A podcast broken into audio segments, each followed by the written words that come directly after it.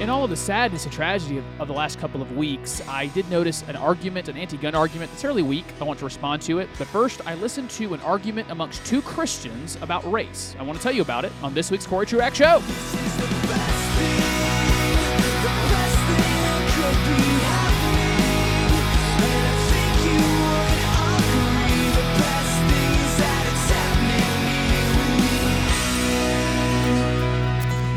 As is often the case, I saw something and or listened to something that I found interesting and compelling, and you, my friends, those that I actually know, and those of you that are just digital friends that I don't know, I want to share with you the insightful information I garnered from a debate I recently listened to, and we'll start there in just a moment. Welcome to the Corey Truax Show, wherever you find podcasts, and right here on his Radio Talk. Glad to have you with us. I think you've already probably know. My name is Corey Truax. That's why the show is called that. Amongst many other things, I get to serve as the pastor for teaching at Beechwood Church. Beechwood Church meets at ten thirty on Sunday mornings in Greenville, and you're invited. We would love to have you. After we're finished with this first which, uh, this first topic, which is probably going to be the, maybe the first two segments, I have other things I want to do on the show, but there's a lot of good here that requires thoughtfulness. And it comes from this recent set of debates from the Gospel Coalition.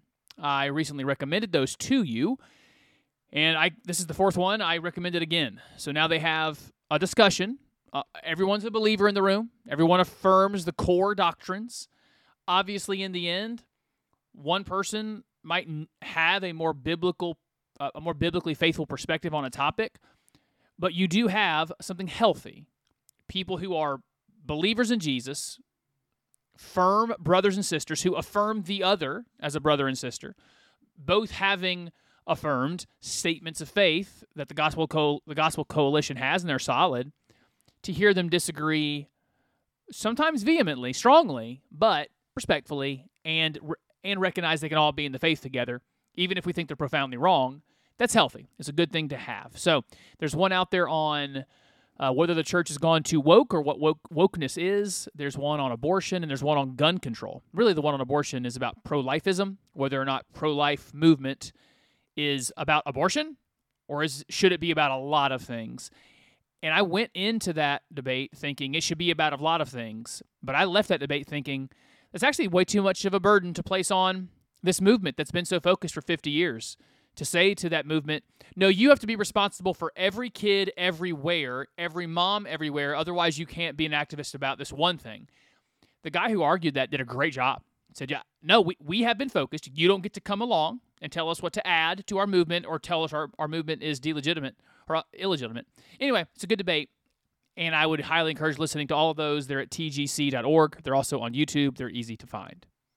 Now, here's the one I just recently recently listened to. Gospel Coalition invited two men.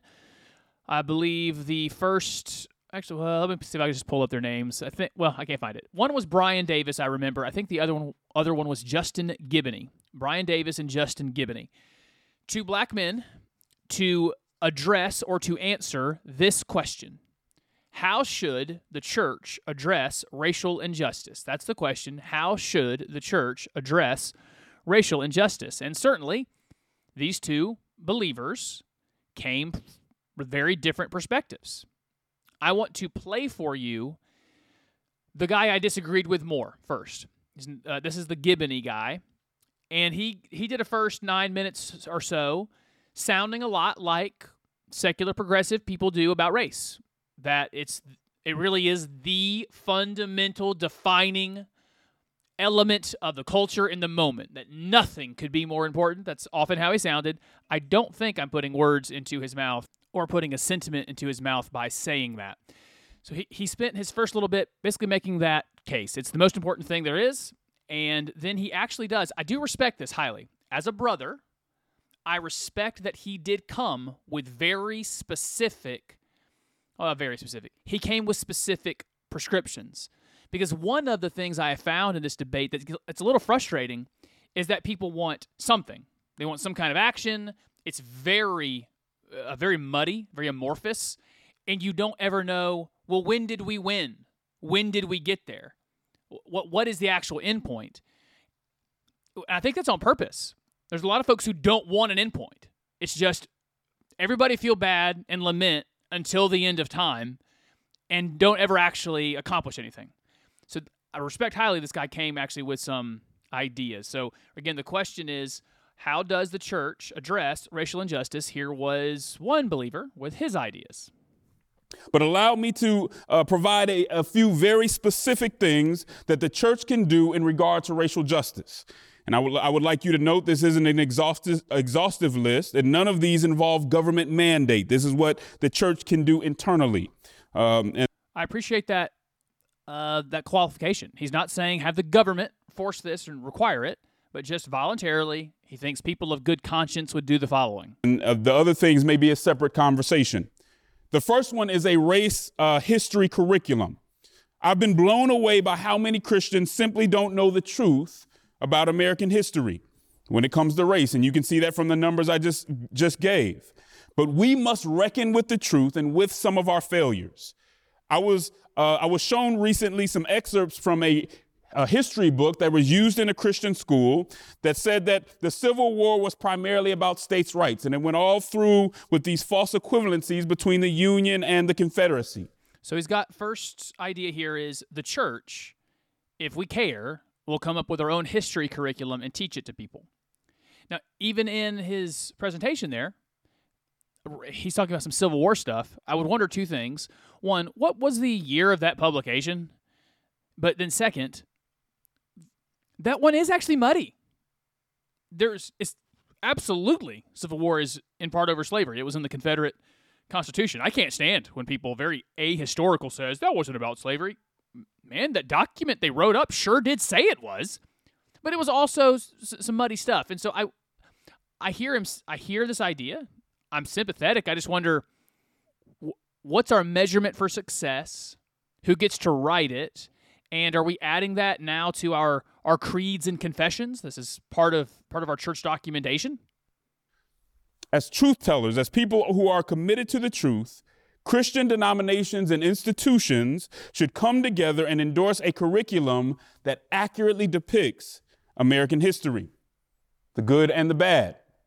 For this next one, I would ask us to step out of our ideological boxes and consider it from a biblical standpoint. The other thing we can do deals with voters' rights. By law, we know that black people have been disenfranchised in this country far longer than they've had franchise. That's indisputable. In support of equality and human agency, all Christians should come together and support voters' rights, or at least support research to evaluate the fairness in our system. Why? I guess, fine. We this this almost sounds like another direction of folks who doubt voter outcomes, who doubt election outcomes. We actually have a really good voter system. I mean, fine. Yes, I mean, count on me. You can count on me to support the right for every qualified person to vote. I just know that we don't have much of an issue there, but okay, I hear you. And yes, you have an advocate in me on that policy. If some are right and there's nothing to be found, then we'll know there's nothing to be found. But if your brothers and sisters feel there is an issue, given the history of this country, it's worth looking into. I don't know that I agree with that sentiment. If my brothers and sisters feel something, then I can help them work through what they feel. But what if their feelings are wrong? What if they're factually incorrect? It's my job to lead them out of it. So, and yeah, I'm, I'm all, again, hardcore. I think it should be a uh, a Christian principle. Yes, or we are for everyone, every qualified voter having no encumbrance to them being able to do it. But if we have, just the same way that I would say if you have someone living in a QAnon conspiracy, living in a world that doesn't exist in your church, you want to lead them out of it. And if you also think there's a conspiracy that there's mass voter suppression, that's also a conspiracy. It's not real. And we, we got to lead each other out of those things. I won't give a ton of time to this last one, but at least, again, again I have some, some respect. Hey, how, how should the church deal with racial injustice? Well, come up with your own curriculum and teach a, a curriculum about the history of injustice. Support voters' rights. And then here is his third one. Now, this next one, I would ask everyone to step out of their ideological boxes for a second and think about this from a biblical standpoint. We must pursue the principle of reparations. So real quick, I do appreciate that. Hey, let's talk biblically. This is what I try to do constantly. Come out of your ideology, come out of your background, come out of your neighborhood and what you grew up with, and let's think biblically about what the topic is, and his topic here is reparations. Some Christian institutions that are operating today benefited even from slavery. For example, we know that both the Southern Baptist Theological Seminary and Princeton acknowledged benefiting from revenue tied to slavery. For Princeton, for instance, they said that thirty to forty percent of their revenue during the pre-Civil War period was tied to slavery. Duke Kwan and Gregory Thompson do an excellent job of talking about this in their book, Reparations. I propose that majority churches who are able should find black churches and brown churches in their area to support them financially with best practices, not culturally driven strings attached. It's bold request, but again, at least it's clear. He is straight up saying, if your church has a bunch of white people in it, you need to find, I would I would assume he would say, a biblically faithful church that's primarily black attended, and just give them money. That's his, that, that is his statement on how we should address racial injustice is rich white churches, find lower income black churches, and give them money. We should create business opportunities and educational opportunities for black and brown communities. Now, that's not not reparations and not controversial. This is actually the world I want, the world I want. And I think the biblical worldview world is one where everyone has equal opportunities to succeed and advance their own lives. Yeah, that's, that's actually what I want. It's why, why I... Uh, I so oppose government being involved in so much stuff. I'm trying to get to a world where everyone can succeed, and the, the less government interference there is, the more likely it is that r- random citizens from listen. Whoop, whoops, wrong button. The uh, the random citizens can get ahead. Uh, we'll let him finish up here. We serve a mighty God. Racism isn't permanent, nor is it indestructible. But we must be willing to sacrifice and have the moral imagination to heal a polarized church. So I'm. Again, even glad he, he says, I am asking you for something. It's sacrifice. It will hurt if you do these things. I can at least highly respect that.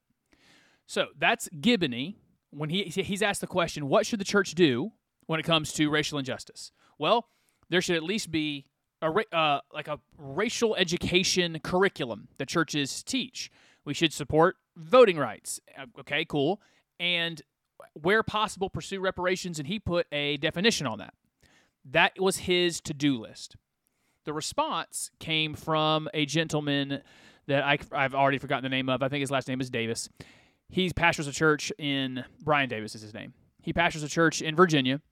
His response was very different.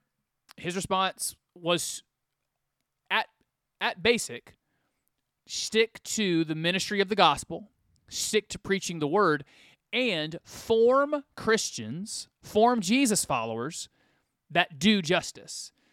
So not programs, not specific prescriptions, but form better Christians who want to see a more just and verdant world. One of the things I noticed in the mismatch in this particular debate is this guy you're about to hear from, Davis, he's a pastor. The other guy you heard from, Giboney, he's an attorney. He's an activist. And so the pastoral heart of this Davis guy comes out hardcore, because one of the things he'll say here, I don't think I have audio on this part, he'll say, I, I don't I don't think I have the authority to place the burden on my people to say, if you really care, you'll go through this class about racial history. If you really care, you're going to be an activist for voters' rights, and if you really care, you're going to pursue reparations. His heart is, I, I can't... I can't have an extra biblical burden on my people. I can't place that on them. I can't bind their conscience to match your conscience. There's some wisdom in that. But ultimately, his his response was, let's just preach the gospel, make better Christians, leave their consciences free, and then we'll have these we'll have these outcomes. I actually think I saved that for you. Let's see what I have on sound. But I'm going to take some distance to see how they connect. So here are ten brief aims that this kind of gospel ministry seeks to produce in every saint. Now, I'm not going to take you through all ten because we only have a fifty-minute show. So let me take you through the, the cliff notes. He says, uh, if we if we preach the gospel and make better Christians, then we'll have Christians who pray. And prayer is a is a weapon in this battle. He says, we'll have Christians who feel. That's actually one piece of audio I do want you to hear. I think I am off by about ten seconds, but you'll get a little lead up to where he says, If we preach the gospel and make better Christians, they'll feel the way they should feel about the topic, and those feelings will lead to right actions. Actually, in that second point about feeling, he talked about the word lament, that we would that we would feel the sadness, there'd be lamentation. He made a great point, that we would have the lamentation, but then not weaponize the lamentation. That we go to people and say, well, I'm sad. I'm sad and angry, and so you have to give me what I want. There are people who weaponize their emotions, demand you respond the way they want you to.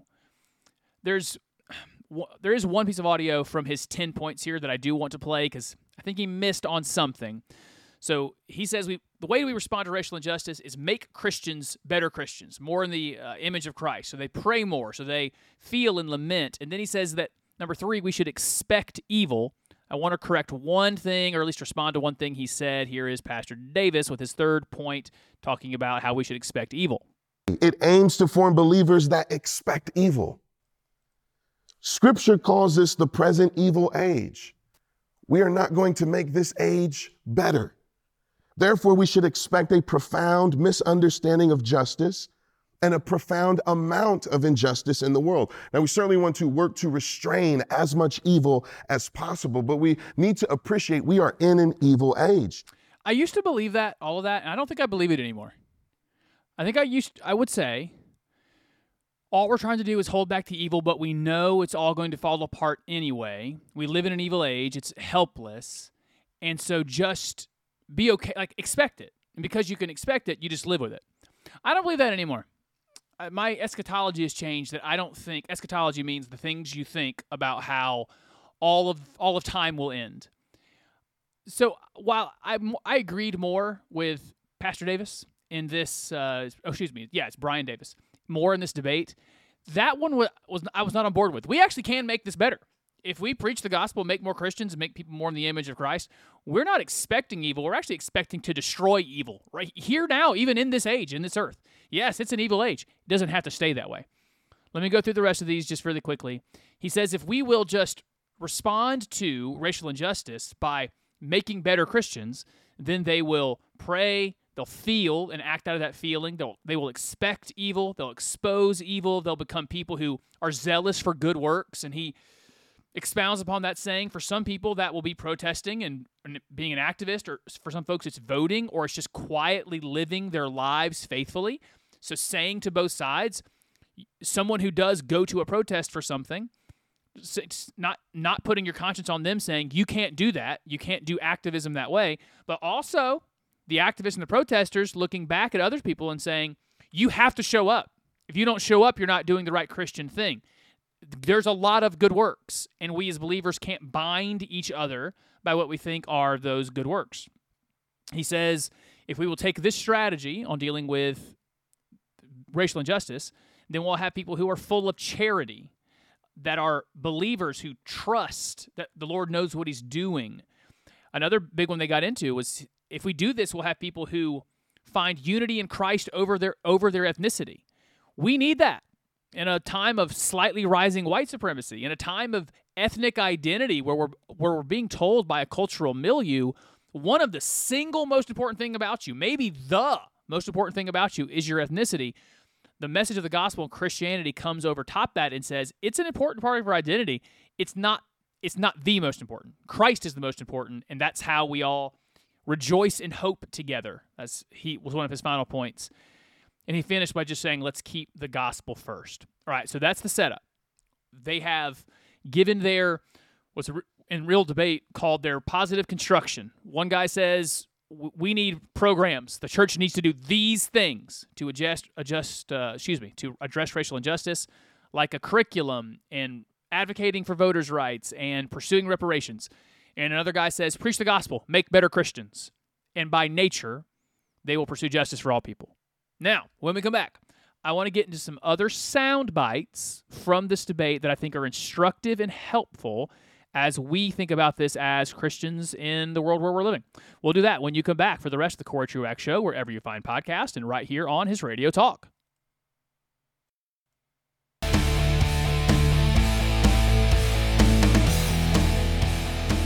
Two believers with Orthodox faith sit down to talk about how the church in America should address racial injustice.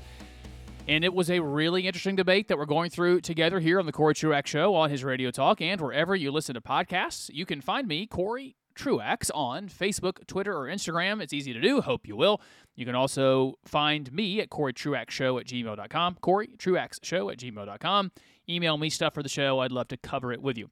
All right, so here we have the two sides. One side says the way the church should address it is programmatic. These are the things we must do to address it. The other one says preach the gospel, make good Christians, and faithful Christians will behave in a way that inspires justice, that we would want a world that treats everyone rightly. That's the, those are the two sides of it. Now from there, admittedly, I pulled five or six sound bites and I forgot to label them. I don't usually do that. So I'm going to just play the sound bite, sound bite that I pulled and react to it as we go with kind of flying blind here on whatever we're going to listen to. And so just some highlights from the debate, and we'll keep uh, keep going here. I, I want to do it because, of course, over the last, let's call it decade, this has been one of the more divisive topics in the church and amongst Christians. So I just want us thinking clearly. I mean, I suspect in my own audience, some of you land more on programmatic things, because I, I sort of do. Not to the extent that this guy who's debating, the Giboney guy, I, I don't land on it to the degree that he does. But I also just think the, the key to everything is people being made more of the image of Christ. And so maybe you come somewhere in between of these guys, and that's all I'm asking you to do is listen to them, and let's think through it together. Here's a little bit more from that debate. Brian, you make the dis- the clear distinction in when you were talking between... So this is the moderator asking Brian Davis, the pastor from Virginia, for some clarification on something. ...between what the individual is called to versus the institution of the church. And you you said, and I'm I'm going to paraphrase you. I'm I'm not going to quote you specifically. Uh, it would be different if we were in, say, Nazi Germany or slavery.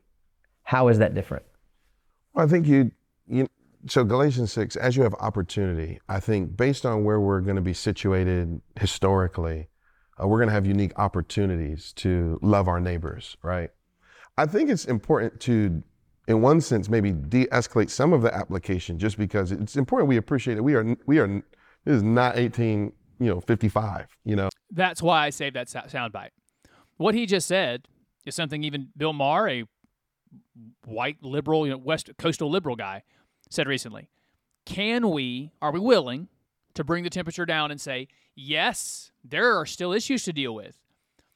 We aren't dealing with slavery anymore? Are we allowed? And the answer for a lot of folks is no.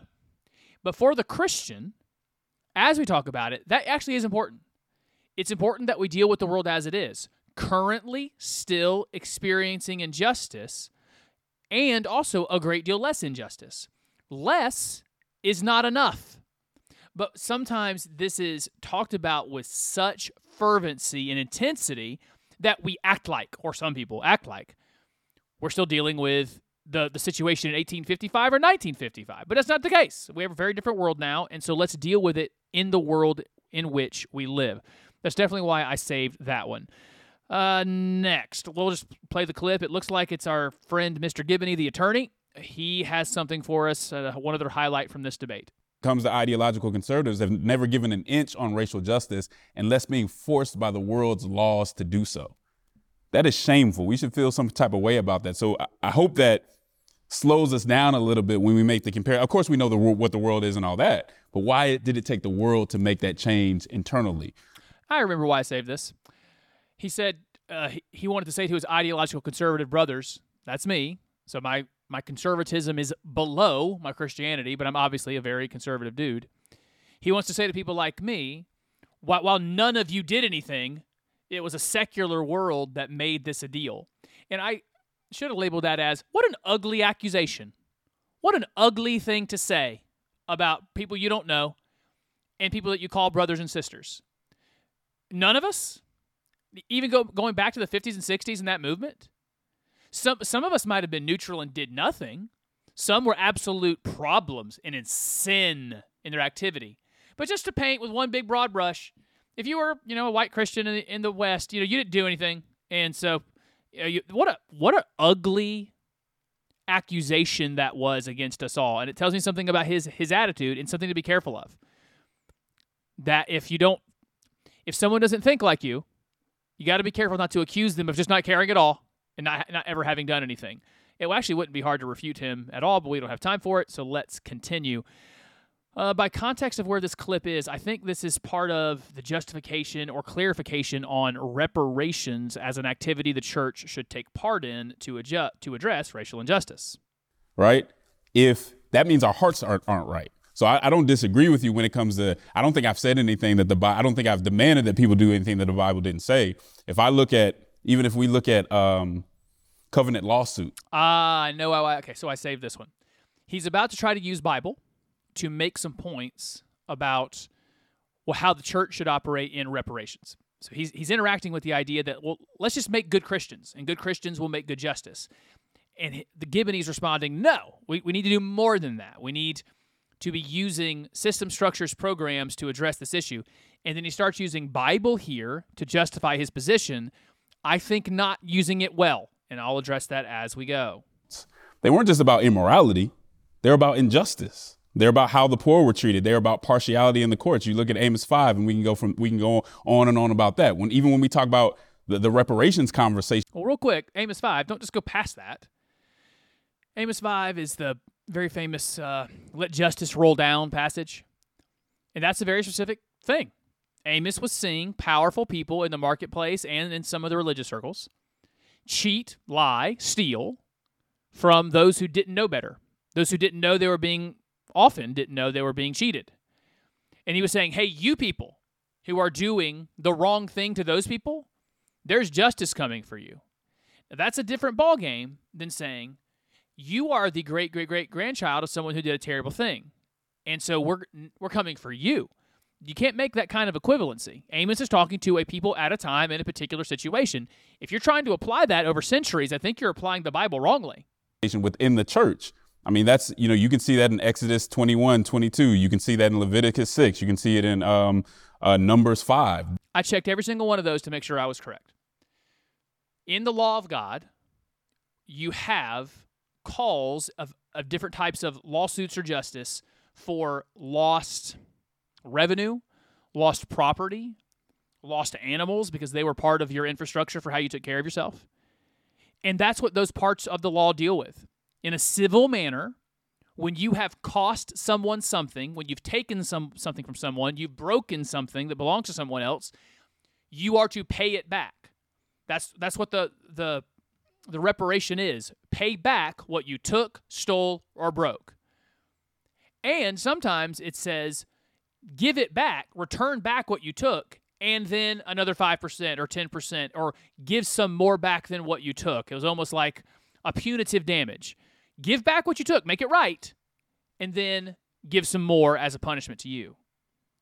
But again, sir, what does that very specific thing that says, hey, you who did the wrong thing, the person you wronged is standing right there. Now you pay that person back. Now over centuries of time, how do you do that?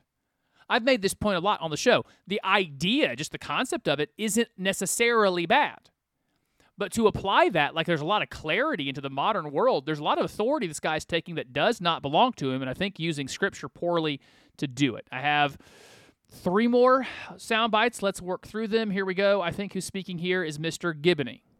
Yeah, I mean, I, you know, I think obviously reparations has become an ideological buzzword. And so people here and they they just jump back. I'm not I'm not I don't even think we have to go there. We can go straight to the Bible and have some of those conversations about what that's what that's looked what that looks like. And I think it's about repairing a community. It's objective fact. And I don't think people should be able to deny that things have been stolen from African Americans and, and other minorities. That's objective fact. I think we have to deal with that. I think. So I agree. Yes. Especially historically. Stolen. Yes. Not just and not distant past. I mean, in the fairly recent past, I've covered on the show many times, I think the most enduring economic damage was that redlining. And we're all finding it out in the upstate of South Carolina right now. If you bought a house like I did thirteen, fourteen, fifteen years ago, you have you have created a wealth opportunity because of the housing market right now. property ownership, one of the most important f- financial uh, instruments you could have. And things like redlining caused that for generations not to happen for our black brothers and sisters and black Americans even outside the faith. So were there things stolen? Yes. But you better be specific. Who stole what? And how is that to be restored? When we run away from that, that's problematic. So how do you how do you restore that? This should never, for Christians, this should never be about being forced to do that. So I'm not saying we got to force every church to do this, this, and that. It's like, what are we comp- compelled to do through the gospel? Now, the other thing that I would say is I, I've, I've provided data, right? The data from Barna says people are saying oppression isn't a big thing, right? They're saying more, over fifty percent of white Christians are saying, actually, this never actually happened. Which was shocking to me. I believe you. I, that that shocked me. Too. Yeah, it shocks me too. And it's there was a a study he sh- he had, I mean, it's one study, we should get more data, that had fifty percent, like w- one out of every two white Christians saying, yeah, you know, there wasn't much oppression in history. Of course, that's absurd. It was one of the worst systems and most prejudiced and ethnically biased systems in, on the planet. It was very, very bad. But again, I'm just asking for some specificity from this guy. If you're asking me as a pastor and a church leader, what What do, what do we do when we know someone has been wronged or we know one of our people has wronged someone else? Well, we call them to repentance, and then we call them to action. Pay back and make right what you did. But you're trying to apply that to people who didn't do something to make right some... I'm not saying there's not enduring consequences. There's obviously enduring consequences. But what you want from other people who didn't cause the consequences, that's a that's a question of your own sense of justice. I'm not calling it outside the faith. I'm not calling it straight up anti-biblical, but I think there's a better biblical understanding of what justice means and how to go about it. Two more sound bites. Here we go. So the doctrine of reparative justice, how would you apply that today? Again, not nationally, within the church and our institutions. What I appreciate about what our brother's saying is uh, there ought to be a longing, if there's someone we've wronged, that we're able to rectify the situation, that it is it is good and it is godly to do that. Amen. Where we know my actions, my activity, has deleteriously affected someone, I want to make that right. And I might have only just recently found out this one decision I made, this uh, one conversation I had, it really negatively affected someone. I want to go make that right. There's something tangentially, not directly, but tangentially d- related here with Jesus saying, if you're going to offer an offering and you have anything against your brother, go make it right. Go, go offer reconciliation and forgiveness. Make things right before even coming in to worship or to offer. That's a great instinct for those that... that put forth, that argue for reparations. It is good to repair and to reconcile between people who have one has wronged the other. That's a good instinct, but I don't think that's what's being argued. So I, I agree with that. When you say the the kind of doctrinal category of reparations, not something I particularly adhere to. I think it has some pretty significant uh, flaws for me. Um, But I guess maybe even coming down at a different level, I'm, I mean, and part of me is just, I'm thankful to the Lord, just as he's describing maybe some of the stuff he's seen, I just have a completely different testimony as a Christian. I've been in wonderful churches. I've been in wonderful multi-ethnic churches. I got to cut this guy short, but he makes a very good point here that what he has seen in his church experience is a lot of people doing justice and a lot of people fighting against ethnic prejudice. And a lot of people trying to make things right. And so it does seem like one person is painting a world that is just steeped in horrific racism. It's everywhere you look. It, make, it makes up the air we breathe. I'm only overplaying one side a little bit here. And, of course, that's anecdotes. And anecdotes aren't data. Anecdotes aren't arguments. We have to be careful that we never become the people that do that. But it is important to calibrate our response to whatever reality is. Here is the final... soundbite I want to share with you, and I remember saving this one because I think this is a really bad argument for reparations, even from a Christian perspective, and here we go with Mister Giboney, who will make that argument. Talk about, so would you say that the principle of reparations is no longer, so if I steal your shirt and I keep it and I give it to my son, is that his shirt? I would share with you my cloak also. Right. No, no, I'm kidding. But is that, does, it, does my shirt belong to my son? Does it belong to your son? Give it back, brother. Uh, no, yeah. but I, I, it's he has some kind of like gotcha question. It's not. It's not a good question. No, if you took someone's shirt, gave it to your son, it belongs to the first person, and you need to give it back. Now, if you can find a way to apply that to your brothers and sisters in the American church in twenty twenty-two, if you can apply that principle with any kind of coherent, cogent, consistent logic, please do. But that's a really garbage argument. And I think it also, I hate to say this of this guy because I believe he's a believer. I played some of the most unflattering things that he said, but some really ugly stuff that you, you're you're alleging. I mean, at some level, you're alleging it against me, and it, that's not fair. It's not it's not a fair thing to allege that against your brothers and sisters without having a lot more data and information to do it. All right, I, I've gone too long on this. I didn't think I would do this much. It's out there, the Gospel Coalition website, t g c dot org. You can also uh, find it on YouTube. It's called the Good Faith Debate Series.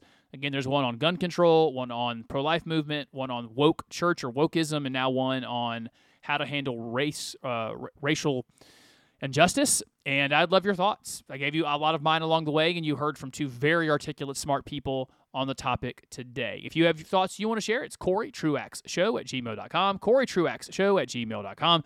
You can also find me, Corey Truax, on Facebook, Twitter, or Instagram, and share your thoughts there. When we come back, I want to give you that very annoying gun argument I've been hearing with regularity. We'll do that and more when you return for the rest of the show on His Radio Talk and wherever you listen to podcasts.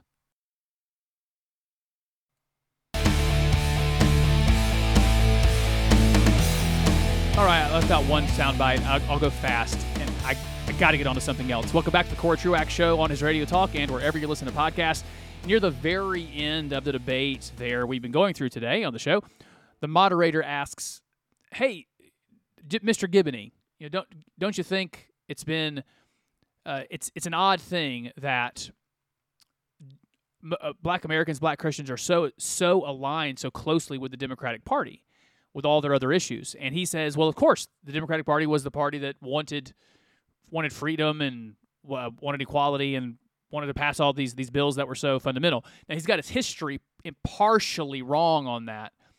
But second, I wish he and another group would realize their own instincts and how they might need to be adjusted. His instinct was, well, these are the people that were for me, and so I'm for them. Equally, in the in the American church and the expression that we're in right now, the Republican Party is the place that says to Christians, we like you, we think you're okay, we think you're an important part of the country, and we want to protect you from those who would do you harm. And so there's a undue loyalty to a party because they say, we want you, we want to protect you. The same thing happens on the other side, and it's good for the Christian to say of both, I wash my hands of that, I'm, I'm going to do the most faithful thing I can, but not identify really hard with either party. Okay, I, I told you, we, we got to do some other stuff today. I don't want to do that for the whole show. Uh, let's go here. I don't understand how so many anti-gun folks feel like the question, why does anyone need an A R fifteen, is so compelling. Why does anyone need someone something that can shoot that many rounds in that little bit of time? And Jim Acosta on C N N seems to use it as his absolute question of supremacy. Once he says it, he won. It's actually how I felt about a lot of secularists in the nineties and the early two thousands when they would argue against Christians. They felt like if they could get to shellfish, they won. Or mixed fiber clothing. If they could just say, uh, mixed fiber clothing in the law, and why do you eat shellfish? Uh, and you don't follow the rest of the, the laws. They, they felt like they won, and their argument was very stupid and very immature. This is a, I feel the same way about this. Why should anyone have an A R fifteen argu- argument? I came up with three. Maybe you might want to use these if that ever comes up in conversation with a well-meaning family member, and you want to humbly and calmly say, oh, hey, that's an okay question. Let me tell you why I think someone might need an A R fifteen. Number one is the practical reason, and this is not kind, but I'll try to say it kindly. The number one reason is it's none of your business. I'm an adult. The the uh, the product is a, a legal product. I would never belittle you and treat you like a child by asking you to justify to me why you want something that's legal. Stop trying to parent me, please. So the practical reason on why anyone would need an A R fifteen is that's none of your business. You should live your life and I'll live mine, and you should leave me alone. That's practical. Two, philosophical. For philosophical reasons, someone might need to have an A R fifteen. Here is the, even outside of Christianity, old philosophical answer when it comes to ownership of weaponry. The philosophical line has been, I need to be able to defend myself with the same force or weaponry that I can expect within reason that someone who might assault me might have. So in this world, oh, this is actually really good. It's the same reason uh, someone says, well, what are, are you saying anyone could have a nuke? No, I'm not saying anyone can have a nuke. I get to have the weaponry that someone might assault me with if it's reasonable for me to expect they would have it. It's not reasonable for me to expect that someone might attack me with a nuclear weapon. It's not reasonable that someone might attack me with a tank. It's not reasonable that someone might attack me with a mortar round. It's very reasonable that someone might attack me with which is what is ultimately not a super uncommon thing. A semi-automatic rifle. There's literally millions of them. It's it's very realistic that a home invasion might happen, that I might be assaulted with one, so therefore it is totally philosophically normal for me to have the same weaponry that might attack me. And again, that's uh, goes for grenades. I, I actually didn't know I was making a secondary argument here. Another argument that gets made is, well, where do you draw the line? Well, that's a pretty good philosophical line that I don't have. I get to defend myself with the same weaponry that might attack me. Second philosophical point. So one, I get to have the weapons my attackers might have. Two, I know everyone's obs- doesn't like it. It makes them uncomfortable. But we're supposed to have weapons because the government might go crazy. That's uncomfortable for folks, but I mean, I've I've given the illustrations before. Ask Assad in Syria, ask the former president or leader of Egypt, who had superior air air power and tanks. Ask them if people with guns can throw off tyranny. Look around the world, all over the place, the last hundred years. If the populace is armed and tyranny comes, even though the government does have better stuff, the government has better surveillance equipment and better tanks and planes, a armed insurgency causes enough problems to sometimes win, if not get concessions. So philosophically, why might someone need an A R fifteen? Well, I might have a government that goes totalitarian, and I have to have a way to address that. So practical point, why should someone have an A R fifteen? Well, well one, it's none of your business. Two, I need to de- I need to be able to de- defend myself with the same power someone might attack me.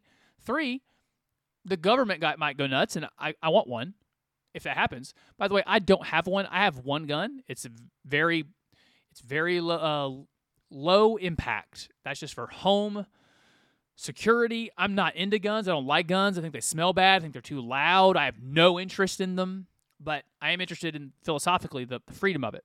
So there's a practical reason, philosophical reason, and then there's a theological reason. I never thought about this till recently.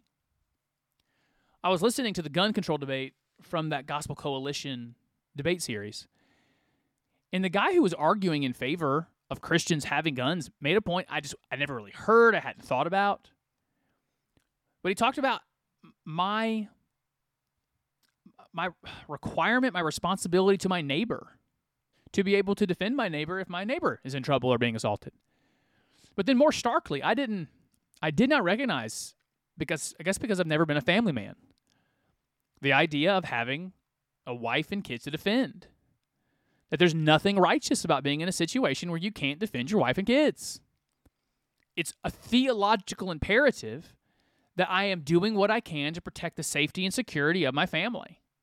And so, when we get that inane question, why would anyone need an A R fifteen? It's none of your business. I'm going to defend myself and my family. And if the government gets crazy, they need to have a deterrent. Those are the reasons. Easy enough, right? Okay, next. Um, uh, let's do this one. Oh, yeah. This one gets, gets on my nerves pretty good. I don't know if I'm ever going to get over it, guys. Stuff that just, it's so normal to say now around covid nineteen that you could just get censored and banned for if you said it just just months ago, uh, from the New York Times. Here's this, here is what came into my email box from the New York Times, this sentence. The idea that masks work better than mask mandates seems to defy logic. It inverts the notion connected to Aristotle's writings that the whole should be greater than the sum of the parts. They have a whole article here about something that I was saying two years ago in the summer of twenty twenty, saying that, yeah, of course, I mean, on the face, that's kind of a double entendre, prima facie on the face. Yeah, of course a mask would work in theory. Yeah, of course. If we're if you're saying a, a virus comes out of your mouth and you cover your mouth, the idea that less virus gets out, that makes a ton of sense. Yeah, logical. Now, when you mandate everyone wear them, but there's no there's no uniformity on what kind and what quality. No one even knows the rules, so they're constantly adjusting it. They're, it's not tight to the face. They're cloth masks. They're bandanas. They're gaiters that you pull up over your neck, over your face that you have, have around your neck. Of course, you put a stupid law in place, and of course, mandates were always a bad idea, but also ineffective. But listen, two years ago, if I'd have said mask mandates are ineffective, this podcast gets slapped by Spotify with a big tag on it that says, get your COVID information from these sources. And now the New York Times can just say it. It's no big deal. Everything's fine. Then maybe we'll finish here. We're coming up on Pride Month. Actually, by the time the show comes out, yeah, it'll be June first. It's it's a really troublesome, bothersome time for the believer. If you don't know, uh, in the United States, somehow or another, we've decided to have an entire month in the middle of the year dedicated to L G B T Q I A, hut, hut, hut. It's a football cadence. All of the various alphabet people, a month for their pride, a pride in their sexual attraction and their identity. And somehow or another, they've, they've become, the, the group has become so culturally ascendant that every company and corporation feels like they have to do their marketing, their social media, their T V commercials. They all have to bow the knee to the L G B T Q I A plus, plus, plus God.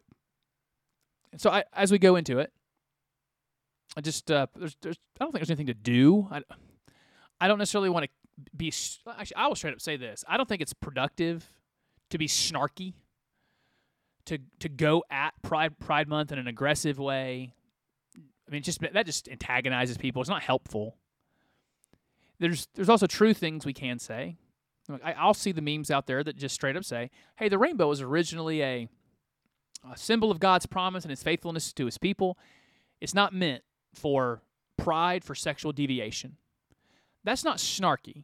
There's a way to say that that's sarcastic and aggressive and snarky and it's not helpful. Someone's trying to make a joke out of it. But it's it's worth recognizing that's where we're headed. And as conversations, if they happen to come up, it's one of the, uh, let me restart. When those conversations come up, here's what I would hope for you. Boldness in the truth. Now, we're not backing down. Sexuality is God's good gift and God's good creation. Sex outside of anything except one man and one woman in marriage is deviant. It deviates from God's design.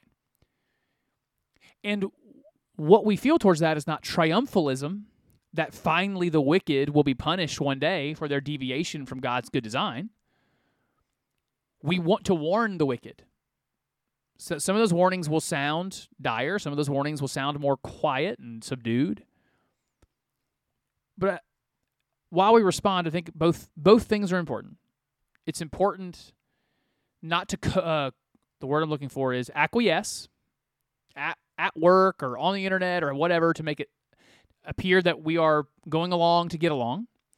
We are the people that speak the truth, but we do speak it lovingly. We're not we're not mad at those folks. Uh, we we'd love to see we'd love to see the gospel respond to our sexual deviant culture and to see renewal.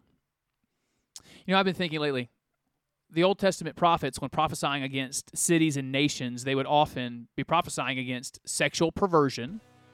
And then when I think of things like Nineveh some, and some other places, Babylon, it's about their violence, how much blood they shed. And then I think about where we are in time and where I live and how the things I primarily see from my my country is sexual deviancy and violence. So maybe while it's a Pride Month for the unbeliever, it probably needs to be a, a month of lament and repentance, lamentation for the culture in which we live.